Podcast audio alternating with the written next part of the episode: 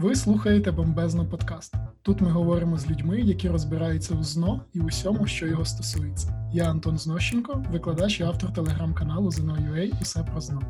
Сьогодні ми поговоримо з Наталею Ауловою, викладачкою історії України, 200-бальницею. Вона працює у компанії ZNO.UA. Наталю, привіт. Привіт, Антон. Розкажи, будь ласка, як тобі вдалося досягнути такого результату, з якої спроби? О, я насправді сама не вірила, що ЗНО можна скласти на 200, і це було величезним сюрпризом для мене. Зараз приблизно розкажу, як це все відбувалось. Коли я була ще в 11 класі і складала власне ЗНО. Для мене це був, мабуть, найскладніший предмет. І тому я там дуже дуже готувалась до нього, переживала, склала на 194, і думаю, ну, начебто крутий результат. Потім, коли почала викладати, думаю, ну тут вже має бути 200, хоч це і нереально, але точно складу на 200. Я ж викладач. Але коли я прийшла на ЗНО, я настільки переживала тепер вже не за себе, за дітей, думала про те, що взагалі вони там можуть подумати в тих питаннях, і тому в мене теж знов було 194. Тоді я подумала: ну, значить, історію я знаю на 194, не знаю точно її на 200. І коли прийшла вже втретє, то якраз таки отримала омріяні 200. Мабуть, це було величезним сюрпризом, особливо враховуючи, що цього року було дуже спірне одне завдання. Я там думаю, що більшість пам'ятають його ще з мемчиків в інстаграмі. І про те завдання, де потрібно було поміняти, проставити за хронологічним порядком е, дії про козаків, здається. Правильно? Там було про Мазепу, так. Е, це особливість ЗНО, вони часто випускають якусь подію з хронології, і тому діти заплутуються. А насправді просто потрібно підписувати дати чітко і все. Ну, Там було посилання на програму, і тому більшість обрали трішки іншу дату. Перше стало останнім, чи останнє першим. Ага. Вийшло, що всі три бали було втрачено. Я ще пам'ятаю, там вони зафакапили, тому що вставили зовсім не ту церкву, яку мали одному питанні. Так, так.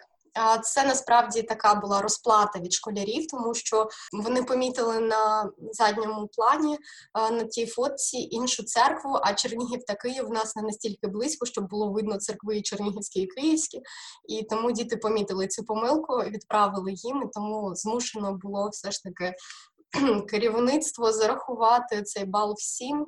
Ну я думаю, що більшість все одно відмітили там правильно, тому могли б просто додати бал.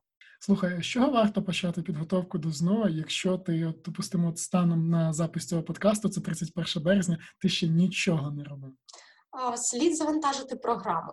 Я завжди всім своїм учням кажу, і в принципі, коли десь там викладаю чи роблю лекції відкриті, то завжди кажу: завантажте програму. В програмі завжди написані питання, які будуть вас на ЗНО. Тому все, що потрібно зробити, це уважно прочитати другу та третю колонку в програмі, і все. Дивися, допустимо, я завантажив програму. Які мають бути далі мої дії? Я тупо маю йти по програмі, чи не знаю, скласти собі якийсь там план денний. Що б ти порекомендувала? Насправді в програмі є 32 теми. Тут логічно, що це не місяць, а трішки більше. Але ще є такі теми, наприклад, революція. Так її не можна пройти за один день. Хоча можна спробувати. В нас, до речі, є тепер на Ютубі класна така тема, і я там теж розповідаю, як це можна зробити.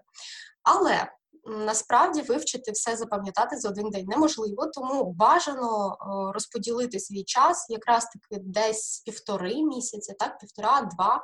Це те, скільки потрібно готуватись до ЗНО, якщо ти прагнеш здобути більш ніж 160 балів, але не готувався раніше. Ну і ще слід звернути увагу на культуру, тому що завжди про неї забувають чомусь, а це десь приблизно 30% від цього зошиту з тесту. Як запам'ятати всі церкви? Щоб їх запам'ятати, потрібно, по-перше, їх хоча б раз продивитись повністю. По-друге, моя особисто мнемотехніка, яку я використовую, знайти літери назв цих церков на самій церкві. Дуже часто вони там і є. Тому трішки фантазії, трішки як це називається наркоманії, але в гарному сенсі того слова. Так чим більше ти фантазуєш, тим краще в тебе виходить потім запам'ятовувати. Чим більше яскраві асоціації в тебе виникають, тим більше шансів згадати про все це на ЗНО. Тому просто промалювати якісь е, особливості, якісь риси цих церков собі можна роздрукувати і прямо по них намалювати. Да, Теж потім пояснити мамі, типу, чому в тебе вся кімната в церквах. Ну, можливо, так. Ще можна помолитись паралельно. Це ніколи не зайве, я вважаю. О, до речі, вибач, я от тебе зараз проб'ю, але стосовно церкви я б так не жартувала. Реально, в нас був такий випадок минулого року. Хлопчик е, прийшов готуватись в травні, і він не знав таблиці множення. В прямому сенсі того слова людина не знала. історію чи на математику? Він прийшов на математику, слава Богу. Якщо б він ну, прийшов на історію. історію, я сказав, ну нормально, у нього є шанси. А тут ні. Але уявіть собі, він сходив до церкви, поставив свічку і він склав на 114. Тому, можливо, це і гарний варіант для історії. Боже, ця людина, напевно, плакала від щастя, коли от вступила на контракт. Боже, це шикарно. Наскільки я знаю, ЗНО з історії по факту ділиться на дві великі частини. Це вся історія до 20-го століття і історія 20-21 століття. Поясни, будь ласка, в чому різниця між ними? Ну тобто, крім того, що це різні роки. От яку з цих частин е, краще одинадцятикласнику звернути увагу? Тобто, яка з них більш вигідніша? В чому між ними різниця? Що є? Угу. Ну, перша частина це якраз таки буде сучасність, тобто 10-11 клас. Це те, що буде зараховуватись як ДПА, тобто буде в атестаті. Тому, якщо дбаєте про свій атестат, то звісно вчить 20-21. Але проблема цих століть в тому, що вони дуже насичені.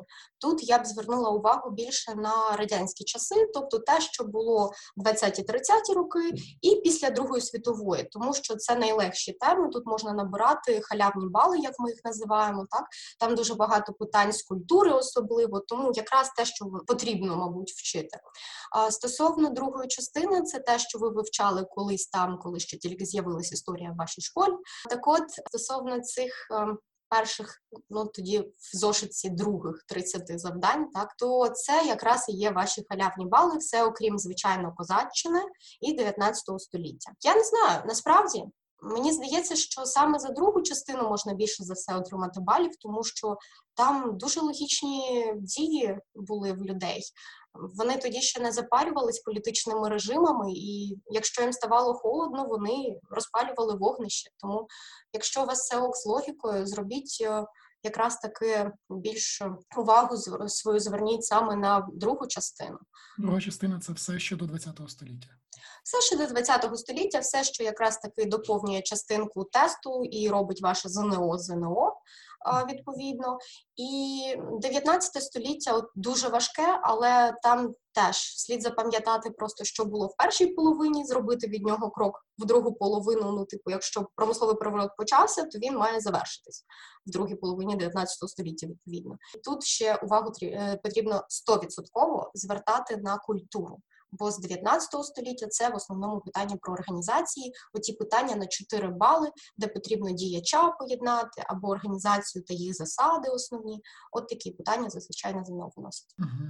А в тебе є якась улюблена тема от серед цих всіх 32? А, з цих 32 моя улюблена тебе тема. найлегша з одного боку, а з іншого боку, тобі найбільше подобається розповідати про неї своїм учням? Хм, Я не знаю, мені подобається в принципі весь блок козацтва тому що я на ньому більш-менш знаюсь. І подобається Перша світова, бо це моя коронна тема. Я захистила а, якраз таки диплом саме з цієї теми, тому там я можу розповідати про всі аспекти. Але зазвичай десь в мене виклад Першої світової займає 15 хвилин, тому я її за це і полюбляю. Зрозумів. А які особисто ти застосовуєш тактики, коли вчиш нове? І які техніки ти радиш вже своїм учням? Коли вчу нове в плані якихось інформації, яка мене не цікавила, але потрібно запам'ятати, то перше, що я роблю, я пишу собі конспект, тому що через написання ми багато чого запам'ятовуємо, і оця схема вона якраз таки дозволяє нам візуально структурувати матеріал. Більшість з нас вже тепер точно візуали, тому що я думаю, ви помічали, що ми можемо забути, що нам мама просила купити в магазині, але ми точно пам'ятатимемо про те, які там були фоточки в подружки в інстаграмі. Це пов'язано якраз таки з нашою пам'яттю, і цим потрібно е, скористатись при підготовці до ЗНО. Тобто, ви спочатку робите собі візуально конспект. Чим більше кольорів використаєте, тим краще. Потім, е, для того, щоб запам'ятати дати, можна спробувати подумати, на що вони схожі. Ще є одна крута мнемотехніка, там, де е, літери можна підставити замість цифр, придумати собі фразу відповідно до події, яку потрібно запам'ятати, і перенести це все якраз таки на історичне тло. Тобто, наприклад, перша згадка про козака. Що могли згадати вперше, коли описували козака? Про те, що в нього є чуб. От в нас і вийшло козак чубом володіє. І це, якщо розшифрувати, вийде кол одиниця, так 1489. Таким чином можна запам'ятати безліч дат. Так, на Котляревський сів дивитись відео і так далі. Тобто, це ще одна така крута штука, якою ми користуємось. Ну і звичайно, наша улюблена наркоманія. Якщо намалювати процес, тобто, якщо уявити собі там буковину, що це і є газета, на якій сидять горобці, це брати Горобкевичі, так і Федькович Юрій. От якщо їх там намалювати собі як якусь карикатуру, можливо, то думаю, теж зайде, теж запам'ятається. Класно, я думаю, точно хтось може таким тепер скористатися. От і ще, як на мене, те, що працює у мене, це якщо ставити на заставку, міняти періодично себе на телефоні, і ставити замість пароля саме якусь дату, яку ти не можеш запам'ятати. Ну і бажано міняти її щотижня. От тоді, в принципі, жодних проблем не буде. Є в тебе якісь такі от два лайфхаки улюблені, які ти постійно застосовуєш, і показуєш своїм дітям, що за допомогою цих там двох лайфхаків можна вивчити якусь або складну тему, або якимось чином допомогти зрозуміти її. Ну, не знаю, там, яка найбільша складність зазвичай. Зазвичай найбільша складність це з українською революцією, або порядок гетьманів під час козаччини, або порядок битв Хмельницького під час Гетьманщини. Тебе якісь лайфхаки з цих тем, або можливо з інших якихось класних? Звісно, так це одні з найскладніших тем. Їх е, дуже важко дітям запам'ятовувати. Зазвичай тут якраз таки дуже важливо запам'ятати саме хронологію подій, а навіть не стільки можливо дати, скільки що було за чим, тому що тоді є варіант того, що ти не довчиш дату, але точно розставиш хронологічно все чітко. Для руїни ми користуємось запам'ятовувалкою про те, що всі правобережні гетьмани хотіли туди, де хохли. Ну в плані, що хохлами ми називаємо лівобережні пересічних жителів, бо саме московити нас так обзивали, так mm-hmm. ну а стосовно саме лівобережних гетьманів, вони підписуватимуть угоди з московським царем, і це якраз таки вплинуло на те, що ми сказали, що вони слухали батька московського. Якщо потім розшифрувати ці всі слова, прописати їх по порядку, то якраз таки можна буде з'ясувати, де там які були гетьмани. Стосовно Хмельницького, то там теж на першу половинку в нас є непогана штучка про те, що в жовтих водах карасі і піявки, так тобто Корсунь полявці. Потім в нас замостя та Львів, тобто за мостом Лев. Що він там міг робити? Я не думаю, що те, що ми придумали, але Богдану Хмельницькому було видніше, тому там він нас спаржу збирає з бараш та зборів. Ага. Десь так. Ну і, наприклад, зборів, щоб запам'ятати, скільки там було воєводств, не путати з Білою церквою, так, Зе схоже на трієчку, якщо її написати, так і три воєводства було за зборівським договором. Тобто тут теж мега логічно. Для універсалів, я думаю, всім відома штучка з Челсі, так, червень-липень, листопад, січень футбольна команда допомагає нам в цьому. І ще можна, е, от класна штука, це не запам'ятовувалка, але порада. Зазвичай революцію ми вчимо за епохами. Ну, типу, кажемо, це був етап, коли була Центральна Рада. Потім в нас там прийшов Скоропадський. Це все дуже круто, але не запам'ятовується воно. А якщо прописати від приходу до приходу, як би не дивно, але знову наркоманія наша улюблена, а насправді комуністів. Насправді приходи комуністів, так Червоної армії і встановлення радянської влади в Україні. Якщо прописати, що було до першого встановлення, між першим і другим, взагалі їх там чотири встановлення радянської влади в Україні, то чомусь лягає набагато краще. Спробуйте, якщо не могли запам'ятати саме так, зробити собі конспект. Головне, щоб приходи були лише в голові. Звісно, і ж бажано знань, так. Ага. Слухай, а якщо я хочу готуватися з тобою до ЗНО, от яким чином я можу це якось зробити? О, без проблем. Тим паче зараз е, в умовах карантину наша компанія вирішила запустити крутезний курс Суперекспрес. Так, тобто для тих, хто вже готувався, можливо, або тільки вирішив, що ну можливо мені теж і історію було б непогано скласти. Я сподіваюся, всі знають, що можна змінити перелік своїх ЗНО зараз а, на сайті, навіть якщо ви реєструвались на інші тести і передумали, тому пам'ятайте про це. Отже, ми чекатимемо на вас на суперекспресі з історії України. Він незабаром вже буде починатись. У нас там всього 15 місць, але наскільки мені відомо, вже половина зайняте. Тому я дуже сподіваюся, що ще буде ще один і не один такий курс. Приєднуйтесь скоріше. Ми завжди вам будемо раді. Усім, хто захоче, ми залишимо посилання в описі до подкасту. І зараз у нас буде експрес-опитування Наталі. Можна відповідати не коротко, але обов'язково, що це має бути швидко. І так, поїхали. Коли прийняли християнство?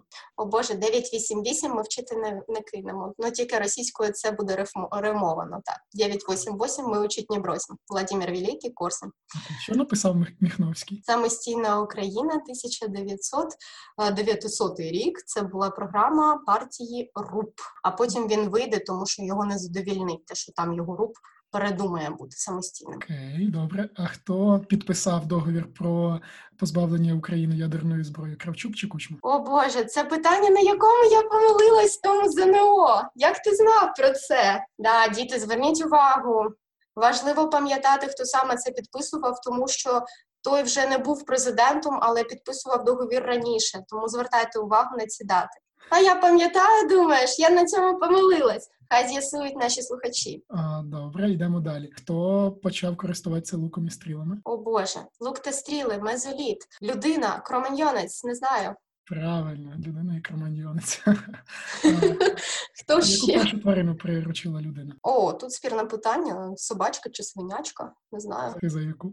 Я їх поєдную зазвичай. В мене це мопс, і тому вони в мезоліті. Окей, дякую тобі за участь в експрес-тесті, дякую за участь в подкасті. І друзі, дякую, що слухали бомбезно подкаст. Підписуйтеся на нас, щоб не пропустити нові випуски. Ми є на усіх популярних платформах: SoundCloud, CastBox, Apple Podcast. Я Антон Знощенко. Це з нами була Наталія Аулова, викладачка 200 бальниця. Спасибі, що слухали нас. Почуємося. Па-па!